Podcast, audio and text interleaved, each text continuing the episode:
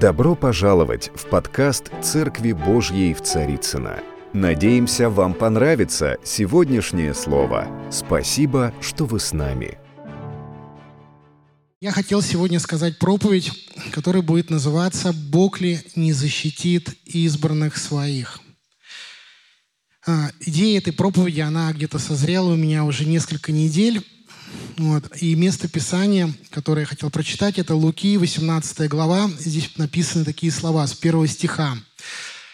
«Сказал также им притчу о том, что должно всегда молиться и не унывать, говоря, в одном городе был судья, который Бога не боялся и людей не стыдился. В том же городе была одна вдова. Она, приходя к нему, говорила, «Защити меня от соперника моего». Но он долгое время не хотел, а после сказал сам в себе, «Хотя я и Бога не боюсь, и людей не стыжусь, но как эта вдова не дает мне покоя, защищу ее, чтобы она не приходила больше докучать мне». И сказал Господь, «Слышите, что говорит судья неправедный? И потом он говорит, Бог ли не защитит избранных своих, вопиющих к Нему день и ночь?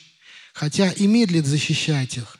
Сказываю, что вам, что подаст им защиту вскоре.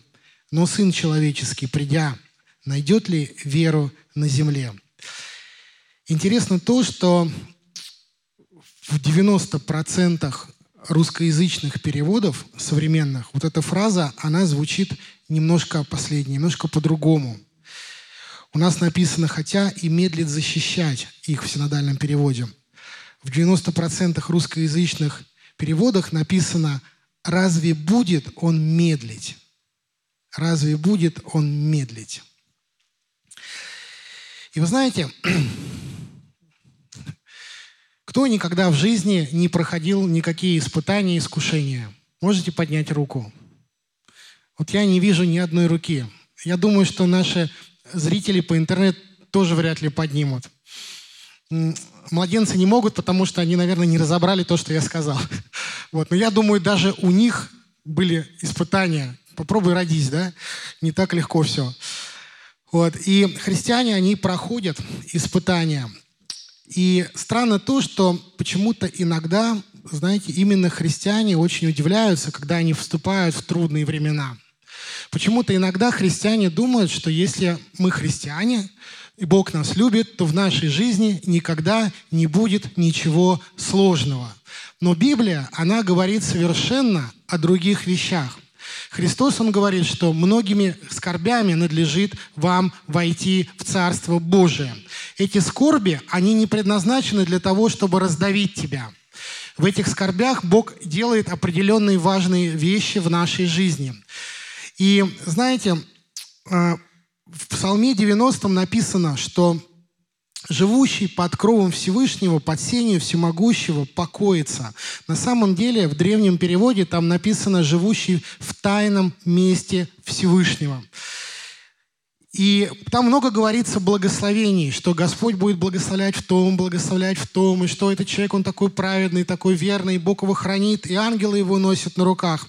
Но написано, что за то, что Он возлюбил меня, смотрите, избавлю Его, защищу Его, потому что Он познал имя Мое, вызовет ко мне и услышу Его. И дальше Он говорит, с Ним я в скорби. То, что Бог тебя избрал, это не значит, что ты не будешь никогда проходить трудные вещи. Но важно то, что Господь говорит, с Ним я в скорби. И, написано, избавлю его и прославлю его, долготой дней насыщу его и явлю ему спасение свое. И вы знаете, Писание говорит, что у праведного человека и у неправедного человека вот эта цель испытаний, она разная.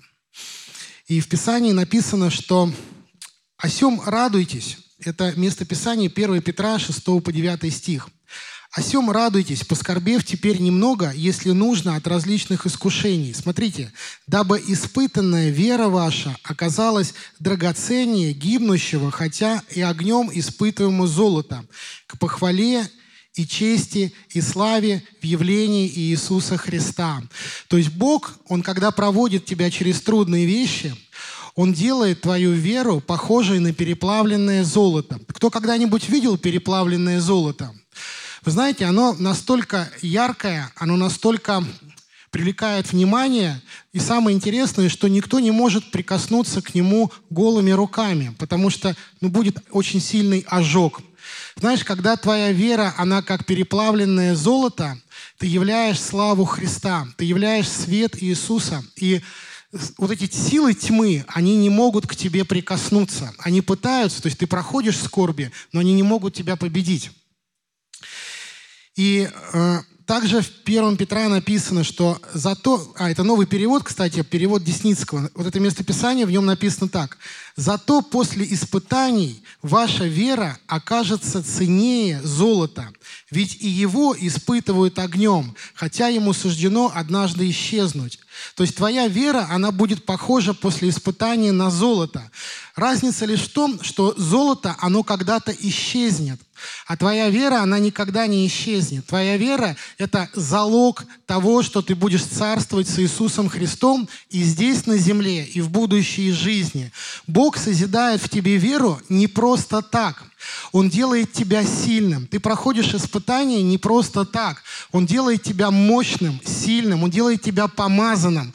Он делает тебя способным, как вот пастор говорил, да, когда ты получаешь откровение Божие, он делает тебя способным ходить по воде, ходить там, где никто ходить не может. Вы знаете, мир постоянно меняется. Э, у евреев есть такая шутка, что когда они кого-то не любят, они говорят, чтобы жить тебе в эпоху перемен да? Вот. Я хочу сказать, что на самом деле Бог нас любит, но мы все равно, нам придется жить в эпоху перемен. И в этой эпохе перемен очень важно иметь вот это золото огнем очищенное.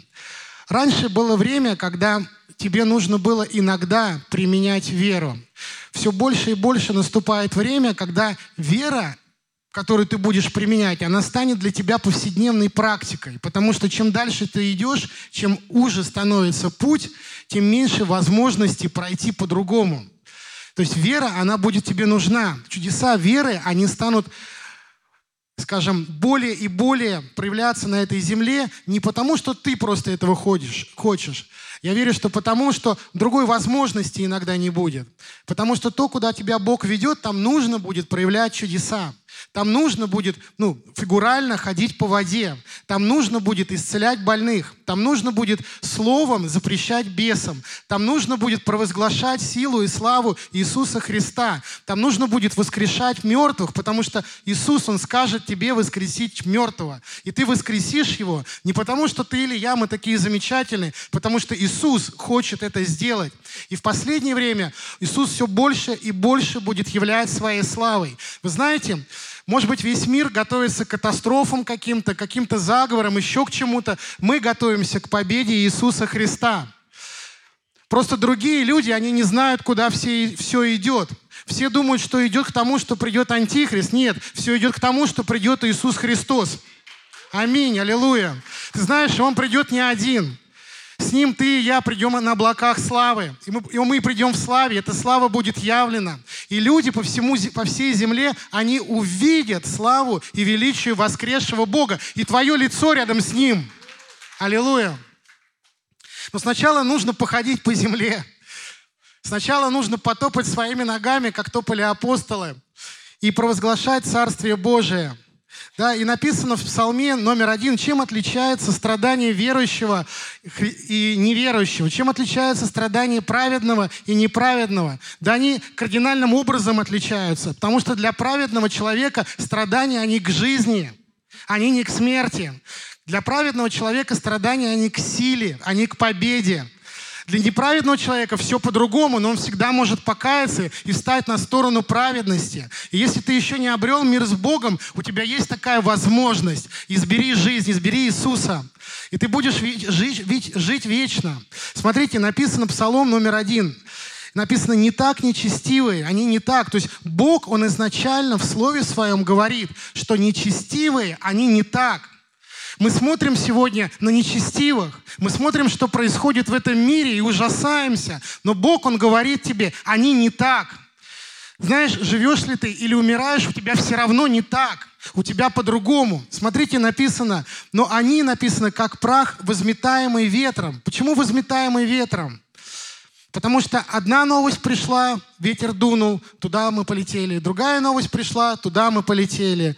Праведный не так действует. Понимаете, он как при потоках вод. Почему? Потому что его корень, он углублен в Иисуса Христа. Ему не надо бегать, ему не надо бегать. Ему нужно просто больше и больше углубляться в Иисусе Христе. Сила, она там. Помазание, оно там. Присутствие Божие, оно там, живущий под кровом Всевышнего. Он под сенью, всемогущ, под сенью, это под тенью. Он покоится. Там покой, там место покоя, и там источник силы. Не там, где происходят ураганы, не там, где бури, не там, не там. Там, где тихое веяние ветра, там Дух Святой тебя ждет каждый день. Приходишь ли ты в это общение? Наполняешься ли ты Богом? Можно всю жизнь пробегать, достигая своих целей, и так и не встретить Иисуса Христа. Можно заработать миллионы долларов, можно многое сделать, стать, чтобы тебя показывали на всех телевизионных каналах. Но не в этом суть. Суть в том, когда через тебя проходит слава исцеляет одного хотя бы больного человека. И ты видишь, как на твоих глазах, например, вырастают пальцы на кисти руки. Знаешь, э, люди, которые господствуют в этом мире, они никогда этого не видели. А ты это увидишь в своей жизни. Аминь. Потому что ты веришь Иисусу Христу. И знаешь, Бог, Он избрал тебя, и когда вот мы читали в Писании, что даже если приходят трудности, Написано, что Бог, Он всегда даст выход. Будь внимателен. Если ты сегодня проходишь трудные времена, знай, будь внимателен к Господу. Он всегда покажет тебе выход. Он никогда тебя не оставит. Смотрите, первое послание Коринфянам, это перевод Кулаковых, написано. «Однако же помните, что ни одно из постигших вас испытаний не было чем-то непреодолимым для человека. И верен Бог, я так понимаю, что для праведного человека, и верен Бог, Он никогда не допустит, чтобы вы были подвергнуты испытанию сверх сил. Но Он даст и выход при каждом испытании, сделав вас, скажи сегодня себе, сделав меня, сделав вас способными в нем устоять. Знаешь, как Бог помогает тебе проходить испытания.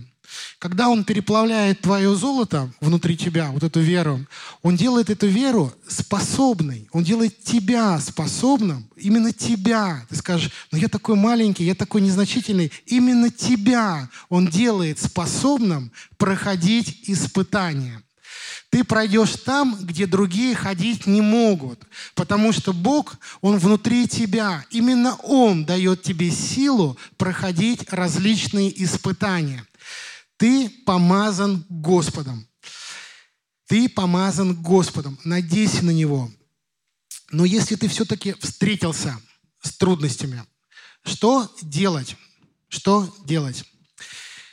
И знаете, я тут недавно понял такую вещь, что знаете, почему мы многие стали меньше молиться? Даже фразу такую написал все там. Многие люди перестали молиться, потому что они перестали верить. Когда человек теряет мотивацию ну, в жизни, в бизнесе, он перестает, перестает двигаться вперед. А, я читал одну книжку, это, кто не читал, прочтите, очень интересная книга, это пророчество Рика Джонера, называется «Последний поход». И она написана очень давно, то есть, наверное, лет 20 назад. Э, по-моему, она где-то там в интернете, можно купить. Вот. Э, и там рассказывает такая ситуация. Бог ему на протяжении многих месяцев показывал видение а, о том, как будет развиваться духовная битва последних дней. И сначала он увидел армию бесовскую, он увидел бесов, которые ехали на людях, и она была огромная, она была огромная. И она двигалась, он посмотрел, куда же она двигалась. И она двигалась по направлению к церкви, ну, к верующим людям. И он посмотрел на церковь, на армию Божию. И он увидел интересную картину. Он увидел, что а те, знаете, там вражеская армия, они все там с луками, там с копьями, там вооруженные до зубов, вот они движутся в направлении церкви. А армия Божия, она а, представляет себе такую картину, что вооружены хоть как-то, вот хоть что-нибудь, чтобы было, да, там, или меч, там, или щит, или полшлема, были только в основном дети и женщины в церкви. Да, все женщины с колями. вот. А, короче, основная масса, они были не вооружены. И знаете, вот эта группа небольшая вооруженных, они стояли где-то впереди. То есть они были хоть как-то так вот мобилизованы и более-менее готовы. А основная масса, это была масса сзади. Это была огромная толпа верующих людей, которые к этому времени еще никогда не сталкивались вот с такой духовной битвой, даже с половиной такой духовной битвы, которая предстояла. Это были люди очень беспечные, они были очень радостные, они были счастливы. Ну, битвы еще не было, битва только собиралась идти. Они там говорили, Бог нас любит, у нас все хорошо, в жизни все будет замечательно, ничего с нами плохого не случится. А он-то видит, что надвигается, ну, пророк.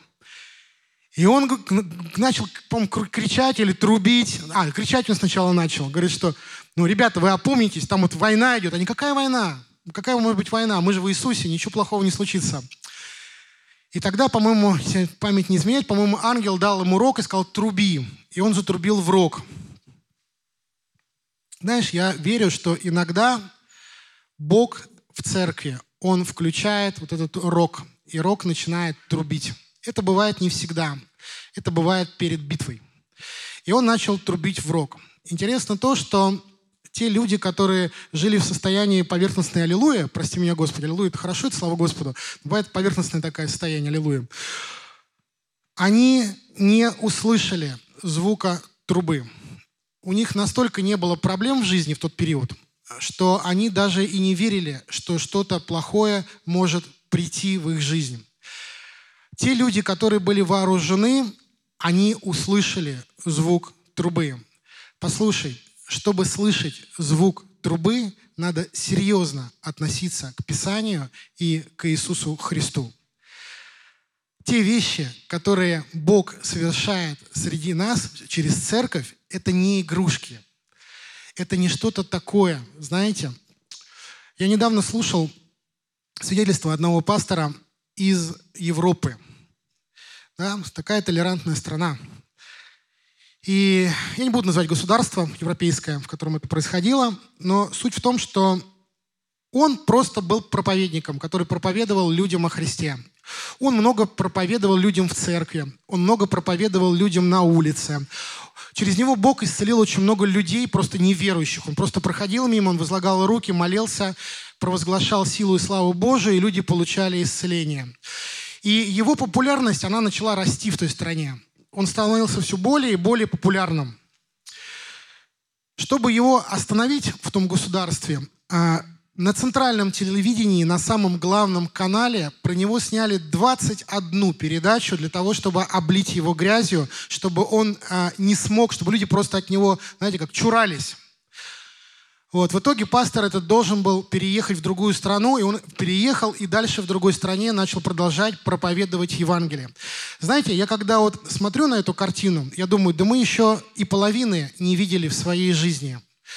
Но эти вещи, они происходят. Во многих странах мира христиан убивают за Христа. Вы знаете, есть страны, например, тоже не буду называть страну, э, где к власти пришли не христиане, и раньше были христиане, и они просто, южная страна, африканская, вот, они просто подбрасывают змей э, ну, в квартиры там, верующих или там каких-то еще людей. И змеи жалят людей, они бывают умирают. И как бы, ну, естественно, как бы, ну, кто что скажет, змея же укусила. Вот, и разные верующие проходят разные скорби. Но знаешь, что я тебе хочу сказать? Что по военным законам а, та армия, которая не участвует в битвах, она слабая армия, потому что у нее нет практики ведения военных действий. Поэтому Бог, Он не хочет, чтобы ты был слабым человеком. Поэтому Он дает тебе практику ведения боевых действий. Ты сражаешься для того, чтобы испытывать свой меч, свой щит, свой шлем, для того, чтобы твое всеоружие, оно росло. Всеоружие росло. И что же нам делать? Как же нам вступать в эту битву? Как же нам побеждать? Как я говорил, что многие люди, они перестали молиться, потому что они перестали верить. Ты знаешь, вот я про эту армию немножко еще доскажу. Знаете, больше чему удивился этот пророк? Когда верующих, там потом началась битва, верующих начали стрелять, полетели куча стрел, и те люди, которые были не защищены, они были ранены, и они попали в плен к врагу. Вот, те, которые были мало э, защищены, они тоже были ранены, но некоторые из них, они сообразили, куда надо бежать. И знаете, куда они побежали? Они побежали к Библии, они побежали к Слову Божьему. Там в этом видении Библия, она была как гора. Они побежали на гору, потому что они поняли, что есть единственная сила, которая может помочь им вооружиться духовно, да, получить этот меч, этот щит, это Слово Божие. Слово Божие – это то, что тебя вооружает для битвы. Слово Божье – это то, что дает тебе силу. Они побежали на эту гору, и они начали укрепляться, их доспехи начали расти, их мечи начали расти. Потом они вернулись на поле сражения уже вооруженные. Уже вооруженные. То есть одного, как бы скажем, одной атаки было достаточно, чтобы те люди, которые были мудрые, они поняли, в чем дело, и они начали вооружаться, имеется в виду духовно. И в Писании написано, да, как мы можем вообще вооружаться – что первое, вот ты встречаешь трудности в своей жизни, что первое нужно делать? Что первое? Первое – это то, что ты всегда обычно правильно делаешь. Нужно начинать молиться. Молиться с верой. В Писании написано, что «злостраждет ли кто из вас?» Это Якова 5 глава с 13 стиха. «Зло страждет, то есть страдает от зла. Кто из вас? Пусть молится». Весел ли кто? Пусть поет псалмы. Болен ли кто из вас? Пусть призовет пресвитеров церкви и пусть помолится над ним, помазав его елеем во имя Господне. И молитва веры исцелит болящего, и восставит его Господь. И если он соделал грехи, простятся ему. Смотрите, молитва веры, она исцелит болящего. Если у тебя молитва веры, она всегда принесет исцеление. Молитва веры, она не может не принести исцеление, потому что в Писании написано, что сия победа, победившая мир, это вера наша. Когда мы веруем, мы уже победили. Если в тебе есть огонь веры, ты уже победитель. И самое интересное, что дьявол это тоже знает, он чувствует, у него нюх на духовные вещи. Если внутри тебя есть источник веры, знаешь, если животное чувствует, что ты его не боишься, оно начинает тебя бояться. Оно начинает рычать, потому что оно тебя боится. Вы замечали, что когда вы исполняетесь духом, иногда вот эти бесы вокруг, через людей там или как-то, они начинают на вас рычать. И ты думаешь, надо же, как они рычат. Наверное, они такие страшные. Нет, он просто тебя испугался. Он почувствовал в тебе источник силы и власти. Понимаешь, он почувствовал в тебе, что в тебе есть реального соперника. Люди, одержимые демоном, они этого не чувствуют. Демоны, которые в людях, они это чувствуют. Понимаешь? И он начинает рычать. Но молитва веры, написано, она исцелит болящего. Молитва веры, она дает тебе силу. Когда ты молишься с верой, многие вещи происходят. Написано, что Илия был человек, подобный нам. То есть Писание, оно говорит, что он ничем не отличался от нас. Ничем он не отличался от тебя. Вот Или был такой же человек, как ты, сидящий в этом зале, и как я, и как те, кто смотрит нас по интернету. Он был точно такой человек. Точно такой. Ему также иногда было страшно, ему также иногда было больно, ему также иногда было тяжело, он также иногда падал и уставал. Он был такой же точно человек. Но когда он молился молитвой веры, то происходили различные чудеса в его жизни. И он останавливал огромные вещи, он просто останавливал молитвой веры. И молитвою помолился, чтобы не было дождя. И не было дождя на землю три года и шесть месяцев. Представь, что Илия был обычным человеком, как ты. И он запретил дождю, и дождя не было в той земле три года и шесть месяцев. Ему, правда, пришлось убежать далеко, чтобы его не нашли. И Господь его спрятал. И опять помолился, и небо должно дождь, и произрастило плод свой. Это была молитва одного человека. У меня был случай в жизни один. Я работал в киноиндустрии. Это были 90-е годы, когда вот э, Советский Союз развалился. Вот, и если вы помните этот период, тогда всем можно было все. Вообще все. А мой шеф, он э, работал, при, привез на кинорынок свои картины. И там была картина, ну, каких-то детских сказок. То есть мы сказки продавали. Вот. И когда я приехал на кинорынок, я понял, что только мы одни продаем сказки. Потому что у всех других были совершенно другие сказки, которые сейчас запрещены к показу на центральном телевидении. А тогда были не запрещены. Вот. А я должен был работать, я уже верующий был, я должен был работать на этом кинорынке. Я нашел там каких-то белорусских ребят, которые тоже сострадали мне очень, потому что они говорят, да-да, вообще какая-то разнузданность. Вот, вот. Но это не помогло делу, потому что они хоть и сострадали, но, по-моему, продавали то же самое. Вот. И знаете, вот кинорынок, в общем, там дня три шел, я так устал от всего этого. Он закончился.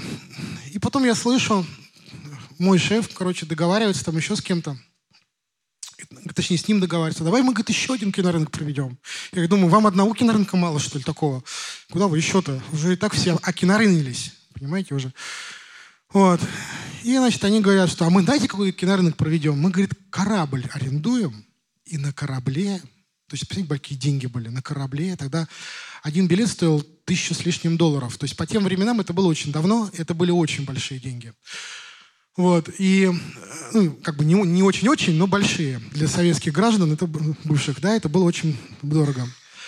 Вот, и они а, купили, арендовали этот корабль, вот, начали там все это готовиться. А мне так, знаете, сердце переживало. Думаю, господи, что ж такое-то? Думаю, кинорынок-то опять. Я пошел в тайную комнату, закрыл за собой дверь, вот, и, ну, как-то сердце у меня переживала за эти вещи, и я помолился Господу, говорю, Господь, говорю, ну просто, Дух Святой, прошу тебя, останови это, останови. Знаете, Господь остановил. Вот. Корабль с деньгами уплыл в Алжир. Вот. Ну, Бог он по-разному останавливает. вот. Конечно, я доработал в этой компании. Вот. И, то есть, знаешь, когда ты молишься молитвой веры, даже корабли вокруг тебя могут уплыть в Алжир. Я не знаю, какая там страна в Алжире, не был там ни разу. Но я думаю, что после того, как корабль туда уплыл, там у них все хорошо, экономика поднялась. Вот, ну, шучу. И Еремия, он говорит, 33 глава, «И было слово Господне к Иеремии вторично, когда он еще содержался во дворе стража. Так говорит Господь». Представляете, человек сидит во дворе стражи, и Бог ему говорит, «Так говорит Господь, который сотворил землю, Господь, который устроил и утвердил ее, Господь имя ему. Господь ему говорит, воззови ко мне, и я отвечу тебе, покажу тебе великое и недоступное, чего ты не знаешь. Знаешь, о чем мне хочется сказать? Что та картинка, которую ты видишь в твоих скорбях и страданиях, она очень неполная очень неполное. В основном это то, что показывает тебе дьявол. Но для полноты картины нужно видеть все то, что видит Бог. А для того, чтобы увидеть эту полноту картины, Бог говорит Еремии, сидящим в яме, там, или где он там сидел, да, во, дворце, во дворе стражи, он говорит ему, Еремия, ну, наконец, воззови ко мне воззови ко мне, и я покажу тебе великое и недоступное, чего не только ты, Еремия, не знаешь, чего вообще никто не знает. Ты знаешь, то, что окружает этот мир, оно великое и для многих недоступное, но это то, что Бог хочет показать тебе. Когда ты это увидишь, твое мнение о том, что происходит вокруг тебя, очень сильно поменяется – но важно, когда ты молишься, искать именно плана Божьего. Потому что Бог хотел, чтобы Иеремия увидел именно то, что он хотел ему показать, и двигался в том направлении, в котором Бог хотел, чтобы он двигался. Второй момент, то есть первый – это молитва веры. Молитва, она обязательно должна быть с верой. Второе – это вера. То есть это инструмент, который качается как мышцы. Вот кто занимался бодибилдингом, узнает, когда ты занимаешься, мышцы растут. Питаешься правильно, занимаешься, мышцы растут. Вот вера – это такой инструмент, который можно качать. Как качается вера? Как прокачать веру? Вера качается исполнением Слова Божьего в каждой конкретной ситуации. Смотрите, интересный был такой эпизод с Иовом. Вы знаете, что Иов, он проходил очень сложные времена, и в Иове 19 главе написано, что когда его уже все подперло так, что вообще некуда, вы знаете, иногда Бог, Он так делает, что вот тебя подпирает, подпирает, ты терпишь там, молишься, Господи помилуй, Господи помилуй. Еще подпирает, опять молишься, Господи помилуй, Господи помилуй. А когда вот уже совсем подперло, когда уже знаете, что вообще совсем, то иногда у нас включается то, что включилось у Иова. Когда он встал, когда его совсем уже, точнее, может, даже не встал, да, его совсем подперло, он сказал такие слова. «А я знаю, что Искупитель мой жив, и он в последний день восставит из праха распадающуюся кожу мою сию. И я во плоти моей узрю Бога. Я узрю Его сам. Мои глаза, не глаза другого, увидят Его. Что произошло в его жизни? Что до этого он просил, молился и надеялся. Но когда он понял, извините мне такое слово молодежное, когда он понял, что крайняк, вот, когда ты понимаешь в твоей жизни, что крайняк, то тут уже не для молитвы. Тут уже надо переходить на следующий level, на следующий уровень. Тут уже надо просто брать то слово, которое... Почему он так сказал? Потому что он сказал «я знаю». Он не сказал, что я думаю. Он сказал «я знаю». Почему он сказал «я знаю»? Потому что он знал сердце Бога. Его вера была основана на том, что он прочел в Библии и поверил о Боге. Через Библию он познал сердце Бога. Поэтому он сказал, что я знаю, что Искупитель мой жив. Он сказал, я знаю, вы можете мне что угодно говорить. Мы, вы мои друзья, там к нему друзья, друзья пришли, вы можете мне что угодно говорить. Но я знаю, что искупить, я знаю, что искупитель, кто бы мне что ни говорил, я знаю, что искупитель мой жив. И мои глаза, мои глаза, не другого, они узрят его. И знаете, что произошло? Это было высвобождено слово веры из сердца Иова. Он сказал, он верил, он поверил. До этого он роптал, он там еще что-то говорил. Но когда вот это пришло, он поверил, он это озвучил, он это сказал, он это выпалил в духовный мир – знаешь, когда тебе сложно, иногда нужно что-то выпалить в духовный мир. Иногда нужно встать, просто взять свой меч, свой щит, свои там эти доспехи и просто выпалить что-то в духовный мир. И дьявол его смущал, да? То есть люди его смущали. Близкие люди, то есть жена его смущала – но Иов продолжал верить. Иов продолжал верить. Отсюда какой вывод? Что бы ни происходило в твоей жизни, продолжай верить, продолжай исповедовать, продолжай молиться, продолжай двигаться вперед. И ты познешь то, во что ты веришь. Те обетования, за которые ты веришь, они рано или поздно, они придут в твою жизнь, если ты будешь верить. Почему? Потому что, знаете, один муж Божий, он сказал такие слова, потому что верен обещавший. Почему ты достигнешь? Потому что верен обещавший. Потому что не ты такой замечательный, потому что Бог, Он верен тебе. Потому что ты в завете с Богом через кровь Иисуса Христа. Кровь Иисуса – это великая сила на земле. Она творит чудеса, она уже совершила все в этом мире. Написано, что и все совершилось, это все произошло. Мы живем, если мы подняли бы свои глаза с земли на небо, мы бы увидели, что там все уже совершено. Иисус уже заплатил за наши грехи, Он уже исцелил наши болезни, учениями в нашу жизнь. Он дал тебе власть, силу и авторитет в нашу жизнь. Он дал тебе власть, силу и авторитет. Он обеспечил тебя полным всеоружием Божиим. Он окружил тебя своей заботой, силой. И ты спросишь, ну почему же я живу-то в таком состоянии? А потому что мостик к этому, он всего лишь один, но очень важный. Нужно просто верить, что верен обещавший. Вера, она дает тебе силу получить все вот эти благословения Божьи, которые есть у Бога, которые Он уже высвободил в твою жизнь. Вера, она дает тебе силу это взять и использовать в твоей сложной ситуации, которую ты проходишь сегодня на земле. И знаешь, дьявол боится этого больше всего на свете. Больше всего он боится того, когда христианин, он наконец поверит, что ему уже все дано, дано на блюде дано. Бери и действуй. Именно поэтому Бог не вмешивается иногда в нашу жизнь. Потому что что вмешиваться, если я все дал уже? Он хочет, чтобы мы научились этим пользоваться. Он же не может нас все время носить на руках. Мы же не инвалиды. Мы должны ходить своими ногами. Вот. Маленьких детей носят, взрослых детей. Вот кого взрослых носят? Ну, по-моему, никого что они принесли, да, слава Богу. И пусть никогда не принесут. Взрослые, они ходят своими ногами. Бог хочет, чтобы ты ходил. Почему? Потому что ты отражаешь Его славу. Он смотрит на тебя, как ты ходишь, подзывает там своих ангелов и говорит, смотрите, говорит, раб-то мой, Ваня, пошел, а дьявол-то от него побежал, вот это я его воспитал. Понимаете?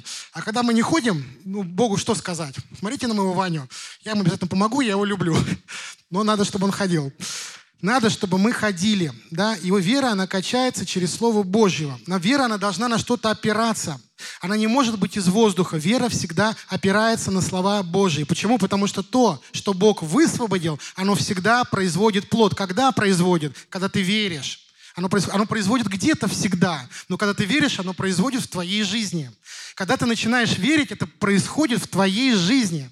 Потому что Бог, Он хочет, чтобы ты был победителем. Он создал тебя победителем. Написано, «Сия победа, победившая мир, вера наша». Наша вера – это есть победа. У тебя есть вера, у тебя есть победа. Всегда говори себе, если у меня есть вера, у меня есть победа. Аминь. Аллилуйя. И и, и, и. Да. То есть получается так, что наша победа, она не зависит только от Бога, потому что Он уже все сделал. Он и продолжает делать. Не то, что Он все сделал, остановился, Он и продолжает делать. Но наша победа, Бог так создал наши взаимоотношения с Ним, что нужно и нам немного включать газ. Еще немножко включать газ. Написано, будьте же исполнители слова, а не слышатели только, обманывающие самих себя. Ибо кто слушает слово и не исполняет, тот подобен человеку, рассматривающему природные черты лица своего в зеркале. Он посмотрел на себя, отошел и тотчас забыл, каков он. Чем плохо? Плохо тем, что нет изменений.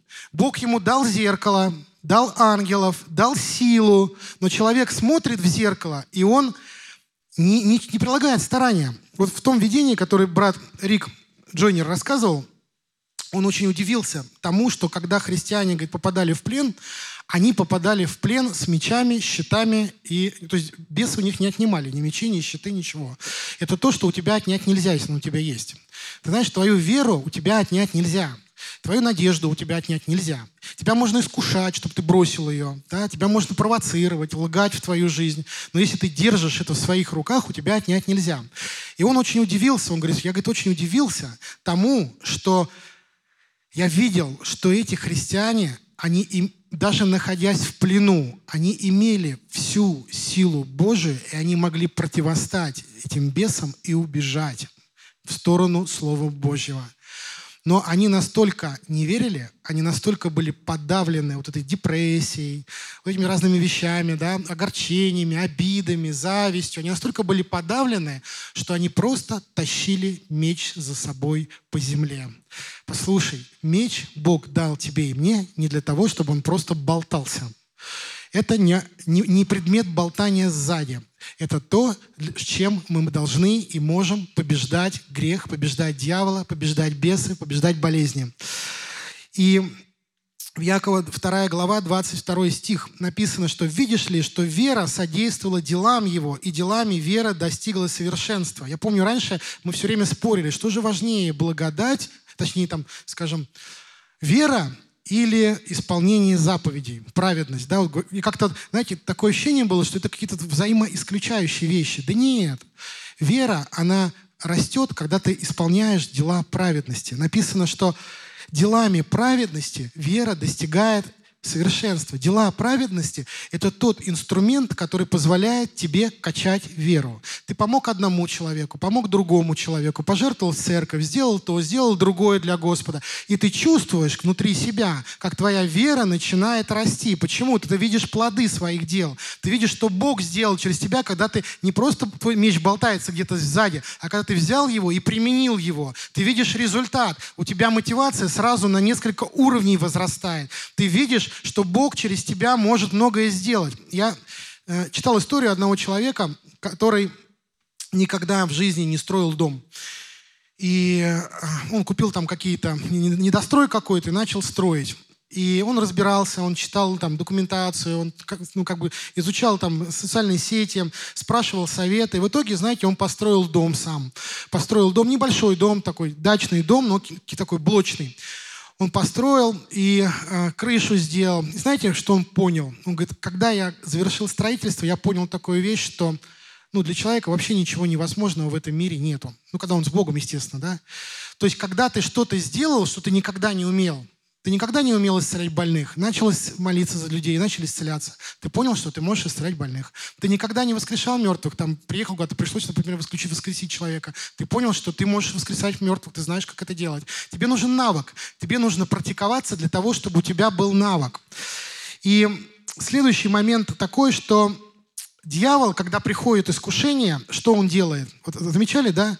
Вот какой-то симптом появился, и сразу, сразу к твоим ушам внутренним подходит какой-то бес и начинает говорить, «А, ты заболел, у тебя такие же симптомы, как у Васи. А Вася-то вообще там все у него плохо. И вы знаете, я заметил такую вещь, если ты вот на эту лапшу начинаешь ловиться и начинаешь такой, да, знаете, как раньше сказка была детская такая, что воля, что неволя, да то он дальше начинает, он уже начинает тебе симптомы развивать. Понимаешь, он говорит, то есть твое согласие, это значит, а, ты согласен на симптомы, ну, давай тогда их усилю, подключу комфортчику немножко, чтобы огоньку побольше было. А потом еще, да, а у тебя там заболело что-то, ну давай еще чуть-чуть, да, пусть побольше болит. Да, ну он говорит, больше-больше, соглашайся со мной, соглашайся, я буду двигаться в твоей жизни. Ты знаешь, никогда не позволяй страху войти в твою жизнь. Пресекай его сразу. Потому что страх — это оружие дьявола. Вера — это оружие Божие. Иов сказал, что «я знаю, что Искупитель мой жив». И когда он умирал, он сказал, что не кто-то другой, не какой-то там другой человек. Он сказал, что я увижу Бога. Знаешь, для того времени сказать, что я увижу Бога, это было, знаете, очень дерзко. Но Иов находился в такой ситуации, когда нужно было сказать, может быть, немножко дерзко, не против Бога, против дьявола. Может быть, немножко дерзко против дьявола. Но сказать, что я, мои глаза, они увидят Бога. Знаешь, я верю, что Дух Святой, Он хочет сказать тебе сегодня. Если ты сейчас будешь веровать, если ты будешь практиковать свою веру каждый день в твоей жизни, в каждой ситуации, наступит день, когда ты увидишь славу Божию. Если ты будешь верить, именем Господа, то ты обязательно увидишь славу Божию. Бог никогда не пройдет мимо верующего человека, который верит и молится Ему. Продолжай молиться. В Писании написано «продолжайте молиться». Когда вот написано «молитесь и получите», там написано «продолжай молиться». Продолжай верить. Этот мир, он не знает, куда идет. Бог знает, куда все идет. И ты знаешь это. И ты это увидишь. Дорогие друзья, спасибо, что были с нами. И до встречи на следующей неделе на подкасте «Церкви Божьей в Царицына.